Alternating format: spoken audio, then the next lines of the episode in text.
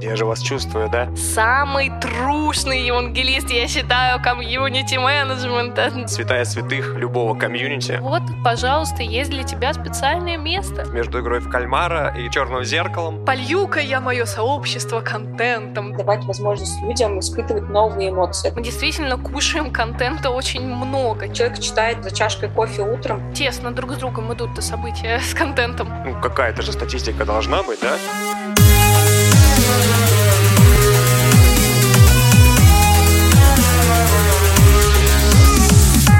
Друзья, всем привет! Это новый выпуск подкаста «Соединение установлено». Меня по-прежнему зовут Антонина, со мной у микрофона по-прежнему Антон, и сегодня у нас ожидается что-то необычное. Да, друзья, всем привет. По-прежнему рад вас, хотел сказать, слышать, э, ну, чувствовать. Я же вас чувствую, да.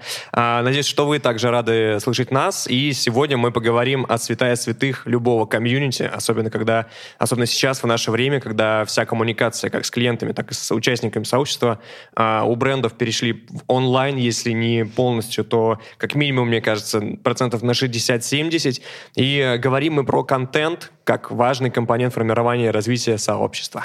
Ну и сегодня необычный выпуск. У нас сегодня специальный гость для вас. Это руководитель комьюнити э, в GameRam, куратор образовательной программы комьюнити в нетологии и программный директор, в комьюнити-бюро Компот. Самый трушный евангелист, я считаю, комьюнити-менеджмента Дарья Сталь. Даша, привет!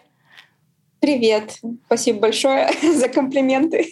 Ну, это правда. Я тут э, не лукавлю. У тебя действительно много регалий, ты действительно уже в этой теме очень давно. И интересно было бы с тобой поговорить как раз-таки по нашей э, комьюнити, да, повестке, назовем ее так. Не совсем Да, по кайф. рождественскому, конечно. Не, нормально, нормально. Даш, предлагаю тебе рассказать о своем опыте. И вот вообще очень интересно, какой был твой путь э, до этого самого евангелиста комьюнити-менеджмента. Я пришла работать комьюнити-менеджером в GameDev в 2012 году. То есть вот недавно в ноябре было 9 лет как. Это прямо ужас, кажется, как много. А спустя несколько лет, уже сменив компанию, я в какой-то момент поняла, что мне интересно развиваться в профессии, и обнаружила, что на российском рынке толком ничего и нет. Нет ни литературы по профессии, ни обучения какого-то. А, Единственное, что мне посоветовал мой начальник на тот момент, что вот есть профессиональное сообщество на Фейсбуке Russian Community Managers, Мгм. которое основал Федя Скуратов. А, Я к нему присоединилась, несколько раз ходила на их встречи. И в 2018 году, когда Федя вместе с Компот э, решили сделать первую конференцию, я присоединилась, собственно, к организаторам конференции. А В том же году, э, еще до этого, я в первый раз попробовала сама выступить с лекцией, э, о чем-то поговорить. А, И, собственно, вот в этом году в итоге мы сделали вместе с Компот и Russian Community Managers уже четвертую ежегодную конференцию Компот про управление сообществами. Мы А, я были, получилось там- круто. Класс, да. О, спасибо. Да, я ее теперь уже, наверное, видимо, почти бессменный программный директор, ну, по крайней мере, предыдущие три года было так. А, И для меня реально супер важно, чтобы люди говорили, что это было полезным. Вот. И еще в прошлом году мы вместе с Компотом тоже э, заключили партнерство с нотологией, пересобрали с нуля полностью программу обучающего курса комьюнити-менеджмента в нотологии. И пока, на мой взгляд, это лучший, самый успешный курс по профессии на рынке. У нас училось уже более ш- 600 человек. И сейчас стартовал как раз новый поток в ноябре. Там, где возможно, оставим ссылочку и порекомендуем, потому что нас как раз слушают э, комьюнити-менеджеры в большем, наверное, количестве, или маркетологи, или предприниматели и стартаперы, которые заинтересованы этой темой. Я думаю, может быть полезно. Да, на самом деле это полезно, даже если вы не собираетесь там чисто в э, эту профессию развиваться. Это просто для широты кругозора, да, потому что там есть лекции, например, еще по фасилитации организации ивентов, какие-то вещи, которые мы в комьюнити делаем так или иначе. А Следующий поток будет в феврале, если я не ошибаюсь, поэтому, может быть, кому-то как раз будет актуально. Что еще? Ну, собственно, в прошлом году я также придумала свой подкаст «Стальные нервы», где общаюсь с разными коллегами про профессию и вообще про коммуникации с комьюнити.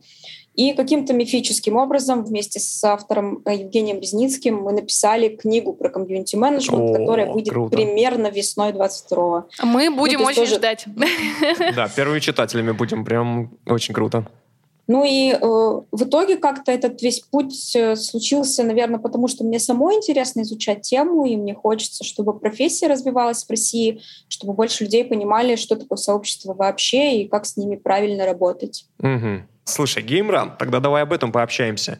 А, ты сейчас там руководитель сообщества, правильно? Руководитель по работе с комьюнити, угу. да, хотя, наверное, может быть, более правильно это было бы назвать э, по работе с пользователями в целом, потому что понятно, что э, большая площадка, большая социальная сеть, э, в ней может быть очень много комьюнити внутри. Угу, угу, понял, круто. Ну, пока, да, те, кто заходит, иногда пишут даже в отзывах в стори можно найти, да, это же Инстаграм, типа только про игры. Ну, да, похоже пока что. Но у нас в разработке разные уникальные фичи, которые больше подходят для игроков. Э, там потом будем всякие делать, не знаю, маски с персонажами из игр, знаете, такие Прикольно. штуки. А сейчас пока есть э, там одна уникальная фича, э, может поделиться своим игровым ID, например, чтобы быстро найти себе товарища по игре. Mm-hmm. А в целом, наверное, будет э, не очень правильно говорить, что это для геймеров, потому что слово геймер оно такое, некоторый окрас у нас в языке имеет, да, не, не каждый человек, который периодически залипает в мобильные игры, считает себя геймером. Но при этом он на самом деле там может являться, просто количество этих часов никто не измеряет. А мы говорим, что мы создаем пространство для всех, кто любит игры. А, будь то фермы, симуляторы, три в ряд, какие-то внежанровые инди-проекты, которых вообще там можно найти с трудом на какой-то площадке. А, нам кажется, что не каждому человеку комфортно делиться своими эмоциями от игр в том же Инстаграме или Фейсбуке, которые больше про жизнь, там, про путешествия, красивую еду а, или про работу. Да? А вот геймрам, в геймрам можно это сделать, можно поделиться своими скриншотами, видосами, там, достижениями, и тебя точно поймут, потому что mm-hmm. там все такие такие же. Класс. Вот у меня на самом деле тоже есть такой, э, как это сказать, блок, что ли, да, для того, чтобы... Вот я недавно выбил платину в Человеке-пауке на PlayStation, например, и как бы заливать, хвастаться этим или нет, не знаю. В Инстаграм, но в GameRam зайду сегодня, зарегистрируюсь и точно залью. Слушай, а как раз, потому что действительно не в Facebook же это пойдет, да, то есть там совсем мы о другом пишем. А вот, пожалуйста, есть для тебя специальное место. Вот Facebook тоже закину, пусть все смотрит. Ну и с кем же э, говорить про контент, как не с человеком, который, собственно, создает комьюнити вокруг новой социальной сети. Попробуем углубиться в эту тему. Буква К, контент, зачем он вообще нужен сообществу, как ты считаешь, да, и твое отношение вообще к процессу создания этого контента. Ну, во-первых, мы все знаем, что сообщество — это про людей. Да, это про людей, это да. которых что-то объединяет. А, на самом деле, чем больше всего их объединяет, тем лучше. Объединять их могут общие интересы, цели, место жизни, профессия, что-то еще. И в том числе их объединяет опыт, который они переживают вместе. Этот опыт может быть разным, и контент на самом деле тоже часть этого опыта. Угу. Потому что после публикации мы что делаем? Мы его обсуждаем. Угу. Ну или как минимум там реакцию какую-то ставим. Тем самым контент а, может решать несколько задач для участников сообщества. А, таких как получение знаний, обмен опытом, развлечения. И в процессе обсуждения происходит узнавание людей э, друг другом и установление связей друг с другом, которые нужны, чтобы сообщество жило и развивалось. А какие типы и форматы контента бывают? Вот, в принципе, начнем, так скажем, с основ. Если говорить о формах э, и о форматах, то мы у себя в сообществе уже вот создаем тексты, видео, подкасты записываем, да? Может, есть что-то еще такое потаенное, о чем мы не знаем? С точки зрения как бы внешнего вида э, количество форматов вроде кажется ограниченным. Ну, типа uh-huh. текст, картинка, видео, аудио. Что еще? Э, кажется, что все, на этом закончилась фантазия просто. А, но на самом деле вообще все форматы медиа, и даже не только медиа подходят. А, текст ведь тоже может быть разным. Mm-hmm. Типа, это может быть короткая мысль с открытым вопросом к участникам. Ребята, а что вы думаете? Или это может быть подробнейший гайд по разработке бота, не знаю, что-нибудь такое. Ну да, то есть это а. профильный контент получается, да, мы все равно идем от э, запросов там нашей целевой аудитории и работаем с контентом не просто так, знаете, э, полью-ка я мое сообщество контентом, да, и давай пости все, все, что захотел, там про цветы рассказывать в гейм-индустрии. Зачем, да, ну, грубо говоря, нет? Ты вот не увлекаешься, Антон, цветами, нет? Нет. Ну, вот сразу по тебе видно, не увлекаешься. Ой. Ну, правда, ведь ну, он должен быть, наверное, целенаправлен, да, Даш? наверное, ну, да. есть какая-то сетка интересов. Э, вот если человек любит игры, наверное, возможно, вот я смотрю опять-таки на Антона, и, например, может любить Марвел сериалы и кино. Вполне Можем себе. об этом рассказывать? Можешь об этом рассказать? Как работать с целевой аудиторией, как снять, э, так скажем, вот этот запрос целевой аудитории на создание определенного контента? Э, с запросом, ну, тут, наверное, начинается все не только с контента, но и с того, что мы создаем, собственно, площадку uh-huh. какую-то и вообще какое-то пространство для нашей аудитории, для нашего сообщества. Да, аудитория не совсем равно сообществу. Э, может быть, э, как это правильно сказать, сообщество может быть равно аудитории, но аудитория может не быть равна сообществу. Mm-hmm. Может, да, кстати, я, важно. Я завернула как-то, ну ладно, в общем, примерно так. А, в общем, все начинается с того, что мы думаем же, а где мы будем вообще с ними общаться и зачем, mm-hmm. и, и с какой целью. Вообще изучаем нашу аудиторию, кто они, где они, где они сидят, в каких соцсетях там или на каких площадках, будем мы с ними общаться в Телеграме или в Фейсбуке. И можно поизучать э, группы с похожими интересами или с такими же, да, и посмотреть, а что там, а, что там постят, что людям заходит. Ну, это такая достаточно кропотливая работа по предварительной аналитике, но она всегда нужна, да, мы же когда делаем продукт, мы uh-huh. же тоже проводим СДФ, Конечно. Там, uh-huh планируем стратегию, собственно, куда мы будем двигаться и зачем, и с какими-то поэтапными шагами, с какими-то вехами, где мы вот тут вот мы останавливаемся и смотрим, оно окей или не окей, а, да, мы в правильную сторону идем или не в правильную. Так, та же самая история ровно и с контентом. А, не бывает такого, чтобы один раз придумали, мы будем постить вот это и вот это, и вот мы там три года только это и постим. Да, только, не знаю, гайды и мемы в перемешку, и все, больше О, ничего моя не происходит. Ну, то есть, а, получается, Даш, это первый этап, да? То есть мы даже можем по этапам его разделять, этот контент? Ну, подготовка к нему, ну и вообще работа с контентом, безусловно, как все остальное, вполне себе делится на этапы, да. Угу. Давай, может быть, немножко, да, обозначим эти этапы. Вот про первый ты как раз классно рассказала. Действительно, нужно изучить эту целевую аудиторию, собрать, наверное, первый какой-то контент-план, который вы выкатите в определенных социальных сетях, да, но вот ты начала как раз это рассказывать, что же делать дальше после этого первого этапа? Первый шаг — это анализ угу. аудитории, интересов, э, каналов, какие, на каких они общаются, чтобы нам свой в том числе выбрать. Второй — это, наверное, понимание стратегии развития вашего сообщества и, и, и например, бренда, если он связан с брендом, uh-huh. да, если оно связано с брендом. А куда вообще вы все вместе движетесь, зачем, какой у вас roadmap, какие у вас планы на будущее, какие ивенты у вас будут, там, не знаю, в этом году. То есть э, нужно общий путь понять, э, прежде чем планировать свой контент-план, потому что он же от этого зависит, да. А потом есть часть э, скажем, там это третий шаг, это некая техническая подготовка. А, вот вы выбрали, что у вас э, будет площадкой канал плюс чат в Телеграме. Uh-huh. А, и посмотрели уже, что есть аудитория, которая сидит ваша в Телеграме, все хорошо, им все удобно. Ну, там, не всем, но большинству, да. А, посмотрите на особенности площадки, там, по части телеги, подумайте, какие боты вам будут помогать в управлении, да, в постинге и прочее. А, договоритесь со своей командой, например, э, а вы создавать картинки для контента будете сами или будете отдавать ТЗ дизайнеру. То есть mm-hmm. вы должны понимать процесс, как у вас будет создание контента вообще внутри команды происходить.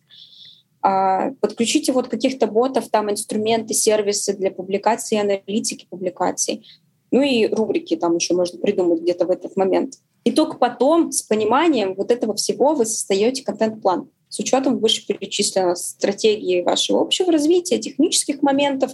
То, что вы можете придумать в контент-план, что вы сделаете, вот, не знаю, там, вебинар в Zoom, а у вас э, эта площадка, там, допустим, не предполагает, что вы можете запостить туда видео или что-то еще. Mm-hmm. То есть неудобно постить видео в Telegram, например.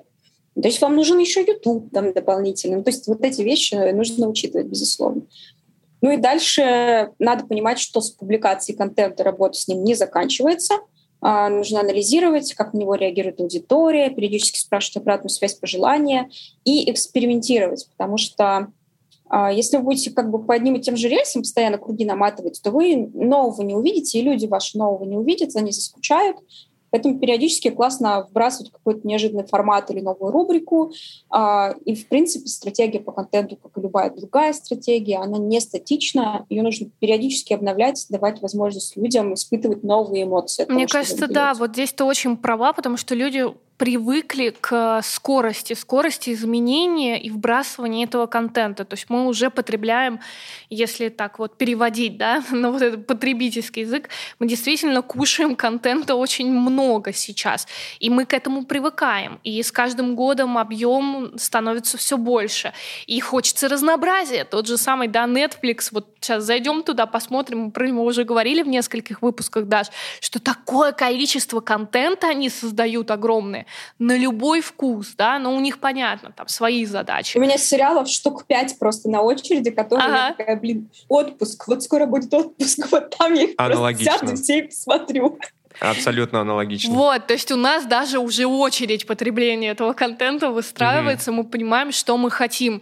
И если мы понимаем, что у человека целая очередь впереди этого контента, то наш контент внутри сообщества вдвойне должен быть, наверное, очень эффективен, полезен и попадать четко в аудиторию. Вот о чем сказала вот Даша. Представь, да? как сложно mm-hmm. втесаться в пропихнуться в эту самую очередь между игрой в кальмара и угу. там каким-нибудь черным зеркалом. Подожди, подожди, я здесь еще да, да, есть. У нас новый стартапы, пост, новый у нас пост. про стартапы пост. Да, это сложно. Есть еще такая интересная штука, что э, контент про работу человек читает на работе.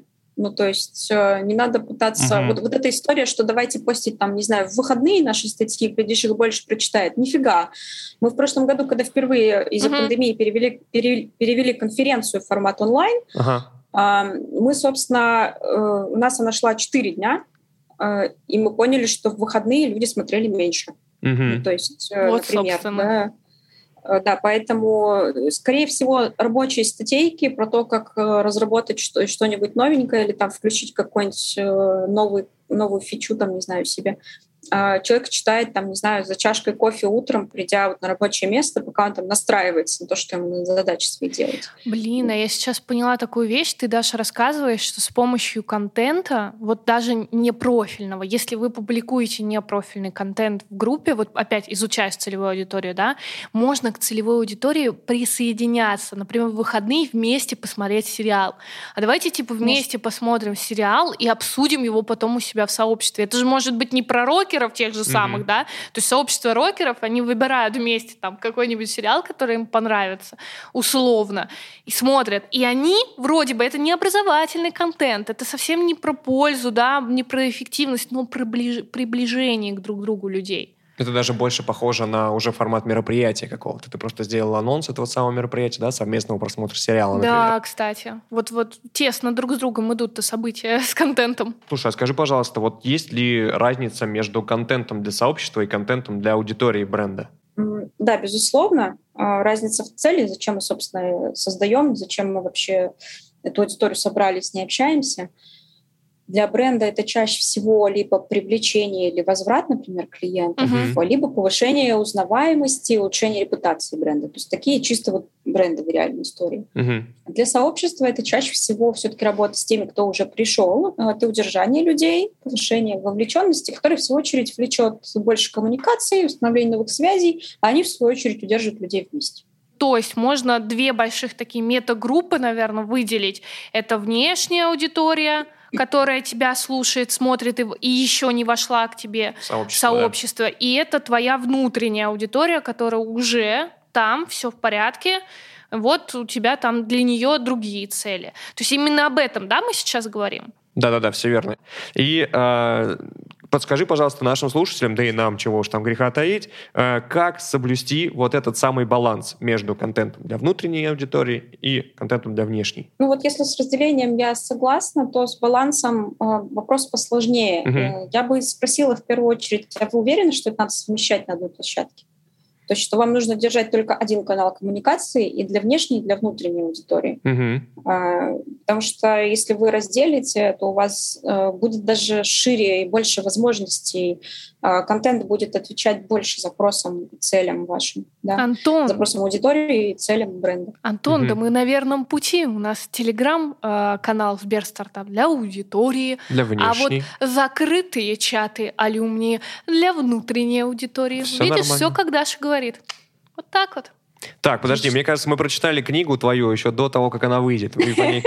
Это, такая один процент. А, ну всё, отлично. Еще Так у нас еще как бы- 99. У нас еще только какая сейчас минута подкаста идет, так что у нас еще все впереди. Сейчас всю книгу перескажем. Ну, вы подкованные просто, да, все хорошо. Класс, класс. А вот если мы говорим именно про контент для сообщества, то э, какой контент актуален для разных там стадий развития этого самого сообщества? Давай прям привяжем там от начала зарождения, да, э, сообщества, когда мы только-только набираем обороты, и до, когда нас уже много тысяч человек внутри сообщества, и вот нужно сейчас уже больше даже на удержание, что ли, э, идет цель у нас удержание э, сообщества внутри. Это довольно масштабный вопрос, на самом деле, если Мгм. прям вот подробно разбирать там и брать э, за основу вот этот цикл жизни Ричарда Миллингтона, да, с четырьмя стадиями зарождения, становления, что у нас там, какая у нас была третья, подсказывай, Антон. Знаешь. Развитие, развитие. А, Ну, в общем, Ладно, это мы А. вырежем вот так вот. Ну или потом прочитаем и отдельно договорим. Да, сейчас я ответ додумаю. Просто, в общем, это достаточно масштабный вопрос, если подробно по каждой стадии разбирать. А, Но суть в целом в том, а, что на стадии зарождения мы вообще как комьюнити-менеджеры обычно только собираем комьюнити и очень много работаем прямо э, тет-а-тет, то есть прямо людей э, завлекаем, за ручку ведем, да, типа, а вот приходи ко мне, у нас классно, давай пообщаемся. И комьюнити-менеджер часто сам э, создает этот контент прямо тем, что он общается, да, то есть э, даже вопрос в чат — это тоже контент, да, который мы вбрасываем. Там, Мгм. Ребята, а давайте с вами поговорим про это сегодня. И очень много, собственно, вот такого персонального общения. А чем дальше а, развивается сообщество, чем больше становится людей, тем больше комьюнити-менеджер уже, м, так скажем, поднимается над этой историей, и тем более масштабные задачи перед ним стоят, да, более стратегические. А, Он должен делать контент и мероприятия для всех. Не с каждым индивидуально работать, иначе никакого, никаких часов в сутках не хватит на это. Мгм. А для того, чтобы удовлетворить уже, эм, скажем так, ну не всем, но какой-то большей массе людей, и ориентируемся, ориентируемся мы уже не на мнение только ядра, там, с которого мы начали, а ориентируемся на мнение большинства. А, Соответственно, у нас появляются мероприятия там, для там, конференции, например, да, когда уже мы можем собрать много людей на них, а не э, метапчики на 10 человек. То есть в количестве людей и для тех, э, для кого он предназначен, разница.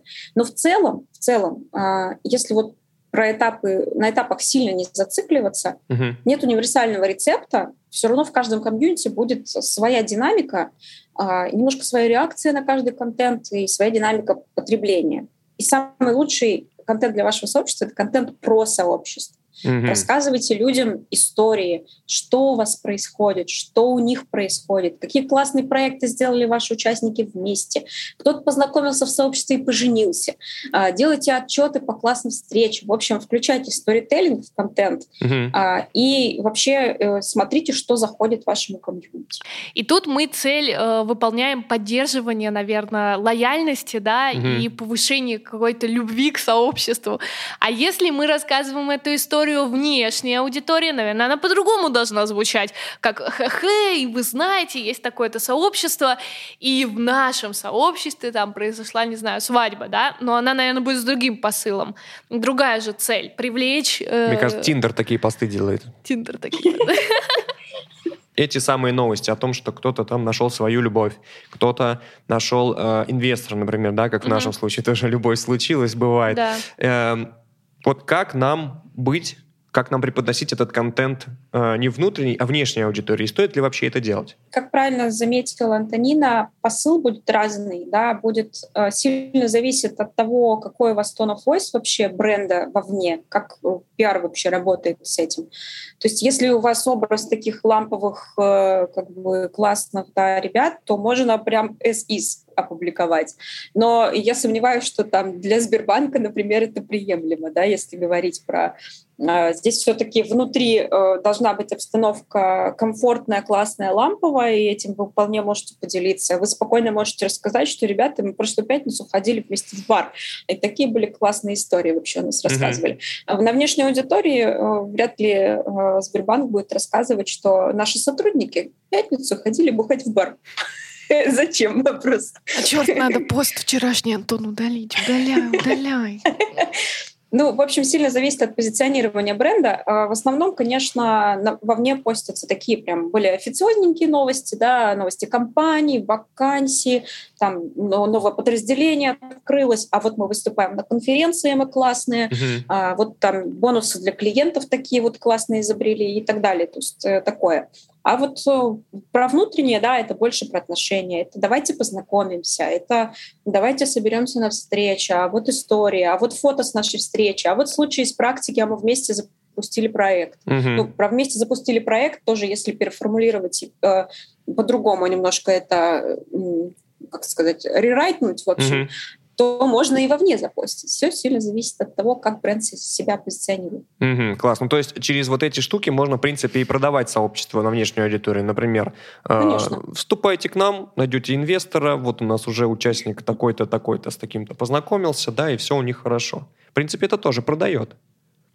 И любовь. Инвесторы и любовь. Как Дом 2 сейчас закончил, как будто бы. Но у нас еще не конец, сейчас мы продолжаем. Статья должна, мне кажется, родиться после этого инвестора и любовь. Да, кричащий заголовок. Это что-то желтая пресса какая-то, короче. Нет, ты что, отличная, я не знаю, зеленая, фиолетовая, почему желтая? Ну окей, оставляем тогда. А, слушай, Даш, а вот э, есть такая, такое слово странное, UGC-контент. Что же это за UGC-контент? Расскажи нам, пожалуйста. Для тех, кто не гуглил и, и не знает, как это расшифровывается, да, это user-generated content, а, пользовательский контент, ну, контент, созданный участниками, пользователями. А в определенной степени для сообщества это, наверное, показатель даже его жизни и интересности. Uh-huh. То есть если про вас и для вас вы про бренд, в частности, делают контент, желательно, конечно, позитивный, uh-huh. то значит, вы интересны людям. Причем фокус в том, что контент, который сделали другие участники, порой э, легче комментировать самим же участникам внутри. Mm-hmm. Да? Они видят, что это такие же люди создали, не какой-то контент-менеджер из какой-то большой компании, mm-hmm. которого чаще всего никто не знает по имени и как он выглядит. А, и легче потом самому что-то создать, потому что появился пример, что вот кто-то создал. А при этом также UGC в определенной степени экономит ресурс комьюнити-менеджера и контент-менеджера, потому что его можно использовать и переиспользовать, даже когда у вас идей своих кончились uh-huh. вообще. А, вы можете запустить что-то, что сделали люди. Да?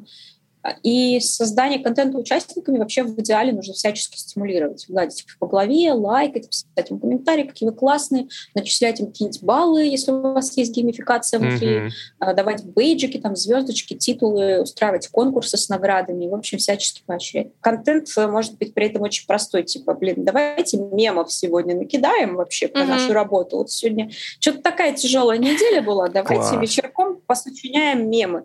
И вы потом эти мемы можете там взять взять, сохранить себе в папку и периодически их вбрасывать куда-нибудь, uh-huh. в какие-нибудь каналы или даже в этот же чат. Слушайте, а давай, три месяца назад был такой классный мем, вот там, не знаю, или стикер-пак создать с этими мемами. Ну, в общем, что угодно. А, штука, э, фокус контента в том, а, что его можно переиспользовать. Это э, классно. У вас, да, у вас прошел метап, там, а, вы в Zoom собрались, супер классно, полезно поговорили, сделайте из этого summary или вообще статью напишите. Uh-huh. И это может быть короткий пост, длинный пост, там, не знаю, гифка, еще мем там у вас родился на это. Ну, в общем, переиспользовать надо это, это, это все. Здесь такая штука, как и везде в комьюнити, ну нету единого рецепта такого, чтобы у вас там через месяц начали все постить. Uh-huh. Опять же, сделайте для этого что-то, покажите людям, что так можно делать. Ну и мы несколько раз уже произнесли слово, словосочетание, точнее, контент-планы, Даши, и мы с тобой, наверное, нужно слушателям э, упомянуть о том, что он обязательно должен быть. Uh-huh. И вот мой вопрос как раз с тем, что, Даш, а обязательно ли он должен быть? Это uh-huh. обязательный документ внутри э, сообщества, контент-план? Скажем так, э, конечно, может не быть э, прям в конкретном виде, вы можете, если там небольшое комьюнити, да, и, в принципе, активное, например, да, и все, ребята там сами нормально общаются, что-то все время происходит, периодически вы делаете для них ивенты, и окей. И как бы его может не быть в плане, что вы э, прям каждый день у вас там прописано, что вы публикуете, например, да. Обычно такая история нужна вот для брендовых э, страничек. Там должен быть, потому что там еще заранее всякие согласования проходят. А так э, он нужен в первую очередь для вас, чтобы не зашиваться, потому что в работе все равно случаются авралы, аварии, какие-то стрессы. И лучше пусть у вас будет в запасе пара постов, которые можно куда-то передвинуть, там какие-нибудь не очень они срочные, обязательные, но чем у вас от одной новости пройдет до другой какая-нибудь пара недель, потому что то постить толком было нечего, а у вас не хватило там энергии, времени на, на создание uh-huh. нового креатива какого-то. Поэтому он может быть примерным на месяц-два, и каждый, например, там понедельник или пятницу вы садитесь и смотрите, а что я запущу на следующей неделе. Uh-huh. А, и универсальных правил э, тут, наверное, два, оба на букву «Р», так, отлично. регулярность и разнообразие. О, хорошо, как звучало. А регулярность это про то, что он все-таки должен выходить регулярно, но при этом не надо заваливать людей постами. А должен быть какой-то оптимальный ритм постов и оптимальное количество в день-неделю. Надо смотреть на примере конкретного сообщества, как они реагируют, как вам вообще заходит у вас в комьюнити. Э, кому-то, может, э, одного раза в неделю достаточно, ну, скорее вряд ли. Я бы все-таки mm-hmm. брала там три раза в неделю, чтобы что-нибудь вбрасывалось однозначно. Uh-huh. А, это может быть там простой вопрос, но тем не менее, чтобы вы как-то провоцировали людей на общение. Ну и разнообразие — это про то, что контент все-таки должен быть разных форматов, чередовать текст, видео, аудио, мемы и вот это все. Угу. Класс. Слушай, вот по поводу э, регулярности очень хочется спросить. Мы буквально недавно получили обратную связь от э, наших пользователей, что, ребята, ну, как-то слишком часто что-то не нравится. Телефон разрывается у меня, и так много сообщений всяких разных. Вот мы до этого э, придерживаемся такого правила, что мы два поста в день пишем. Э, ну, они такие достаточно короткие, а советы какие-то экспертов, там, лайфхаки. Для а, аудитории, внешней аудитории. Для внешней аудитории, да, это важно. И в те дни, когда у нас три выходит, или иногда даже четыре, мы прям чувствуем, что они э, гораздо хуже заходят хуже пересылают, хуже комментируют и так далее. Вот тут какая-то золотая середина есть или все все-таки от э, очень универс... э, нет универсального какого-то правила, все очень сильно зависит от потребностей аудитории? Хочу сказать, что чувствуем, что э, хуже заходит, это, конечно, хорошо, но лучше на цифры посмотреть. Да-да-да, вот я и говорю, как раз а. репосты, а. там, комментируют хуже, просмотры, просмотры падают. Да, тоже. это как раз вопрос про то, что после публикации история не заканчивается, угу. нужно анализировать, как это все происходит.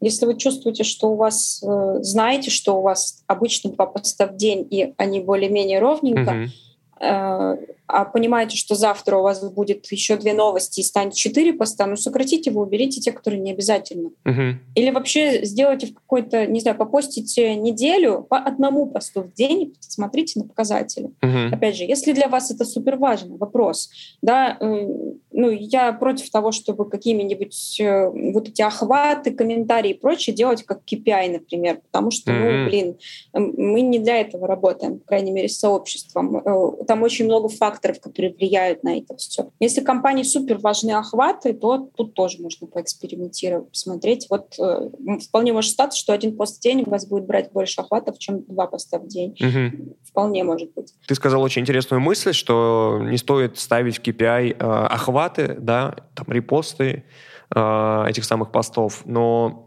как будто бы кажется, что это один из самых главных KPI который мы ставим перед контентом. Насколько его там будут репостить, просматривать, насколько, насколько много э, людей у нас будет подписываться на наши каналы. Или, или это не так? Ну, поскольку я все-таки комьюнити-менеджер, да, угу. и считаю, что это не то же самое, что SMM-менеджер, угу. то у меня другие понятия о том, что должно быть в KPI для комьюнити-менеджера. Угу.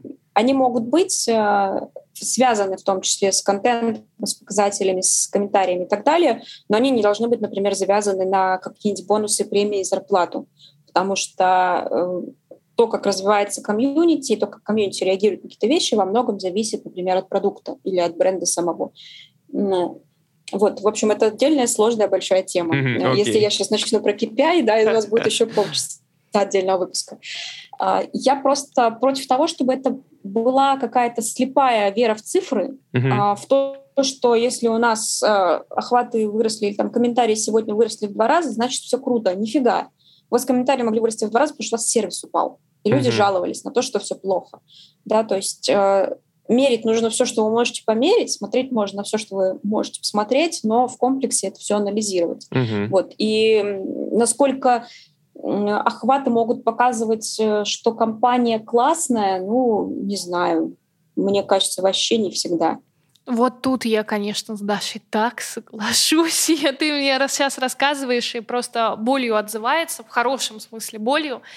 Э, ты сейчас про то, что э, действительно какая-то такая определенная флер от компании, для которой ты делаешь э, сообщество, и тот бренд, для которого ты делаешь сообщество, если говорить про коммерческие да, сообщества. Сейчас не берем, отбросим ситуацию с НКО и сообществами, которые сами по себе возникают в разрезе, да, отстраненном от бренда. Это там одна история. А вот про то, что ты говоришь, это вот чисто, да, боль вот этих вот коммерческих сообществ, которым еще нужно уметь правильно обрабатывать тот имидж, который уже сложился о компании. И им придется пройти через такой водораздельный риф, да, mm-hmm. барьер с которым еще нужно будет работать. И это тоже отразится ведь на контенте, на контент-плане, да, то есть тебе вот этот tone of voice нужно будет правильно подстраивать, чтобы уметь правильно лавировать э, с тем, что вообще аудитория тебе сейчас, вот как она к тебе лояльна, да, или не лояльна, вот как сейчас с ней говорить. И тут я точно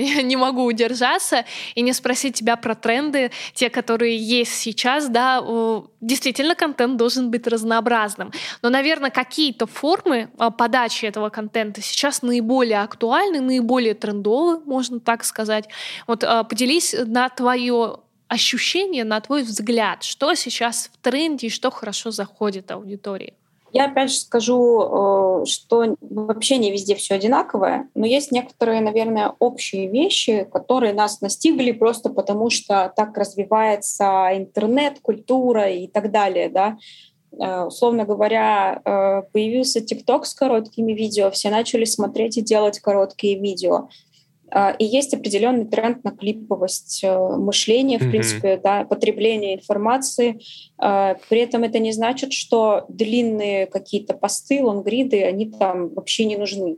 Есть yeah. отдельные э, сообщества и стали сети, там типа Хабра, где все это супер классно воспринимается. И чем полезнее статья, тем лучше. Но люди идут туда за тем, чтобы читать вот эту полезную информацию. Ну, в общем, нужно смотреть. А и чередовать, опять же, длинный формат с коротким. Например, если вы понимаете, что у вас сообщество, например, про обмен опытом и профессиональными знаниями, и вам точно нужны такие длинные штуки. А, вот. Второе, то, что как раз Антон затронул тему, что вот э, человек пишет, что если у него 4 поста в день, уведомления сыпется уже много. А, это перенасыщение информации, в принципе, перенасыщение количеством каналов, которые мы потребляем. И вроде нам все интересно, но в какой-то момент ты вынужден выбирать, да, что здесь вот слишком много всего сыпется, я, пожалуй, отпишусь, пойду подпишусь на тот, где один раз в неделю пост, зато он мне реально полезен, я его читаю. А вот эти четыре в день, ну, никак не могу осилить. А, то есть все равно приходится ориентироваться на то, что а у людей перенасыщение информации происходит, и нужно понимать, опять же, для ваших э, ребят, для вашей аудитории, сколько оптимально. Можно провести опрос, спросить их про это, да, если вы сами пока не понимаете, у вас там больше разнобой в цифрах происходит какой-то. Вот. Даш, спасибо на самом деле угу. огромное вот именно за о, эту часть. Да, вот, наверное, может быть, ты э, почерпнешь из своего опыта, может быть, есть какие-то еще о, тренды, такие фишечки, которые вот ты буквально только-только-только, да, использовала и поняла, что вот это зашло. Слушай, э, я, наверное, про свой да, опыт частично расскажу. Да. Я не так давно начала а, достаточно много общаюсь в Zoom, провожу практикумы какие-то, да, метапы тоже там встречи у нас бывают и так далее на комьюнити. И, и поняла, что в Zoom появился ряд классных инструментов, которые можно использовать а, в работе с группами, в работе с комьюнити. А, презентации, например, можно прово- заливать можно презентацию в mm-hmm. и там можно прямо во время презентации, чтобы участники, например, голосовали. То есть прямо можно кликнуть, э, проголосовать, там, то есть мини-викторины какие-нибудь делать, для того, чтобы вебинар был не просто ты в одну сторону вещаешь, а чтобы была интерактивность какая-то. А, вот. А, тот же, ту же доску мира очень удобно использовать а, во время зумов. И, в общем, такие вот... Я еще вообще не залезла даже туда поглубже, какие там еще есть приложения, интегрированные с Zoom, но сейчас они есть, их много, и можно вот экспериментировать. Ну и еще из нового это голосовые чаты в Телеграме. Угу. Мы во время конференции Компот э, на два дня запускали голосовой чат, и людям зашло. И мы поняли, что мы будем сейчас периодически э, включать голосовые чаты там вечером на пару часов раз в неделю. И пусть люди приходят и могут задать свои вопросы в чате. Почему нет тоже? Да, это прям, это супер топ. Мы не так давно начали прямые видеоэфиры тоже в, э, в Телеграме не так давно появилась эта функция, и прям пока заходит на ура. Мы парочку сделали, будем продолжать точно. Даша, на самом деле спасибо тебе огромное за такое количество полезной и практичной информации. Мне кажется, что был очень, э, знаете, такой интенсивный, интересный, живой разговор у нас сегодня. И я прям с чувством удовлетворения подхожу к финалу, э, потому что были инструменты, э, мы хорошо поговорили с вами про этапы и даже затронули материалы, которые нашим дорогим слушателям помогут. И мы, конечно, где сможем, там в описании вставим все, что мы сегодня упоминали. Вот, еще раз, да, спасибо тебе, Даш. Э, друзья, Дашу можно найти тоже в социальных сетях и вообще обратиться к ней по э, вопросам да, комьюнити-менеджмента.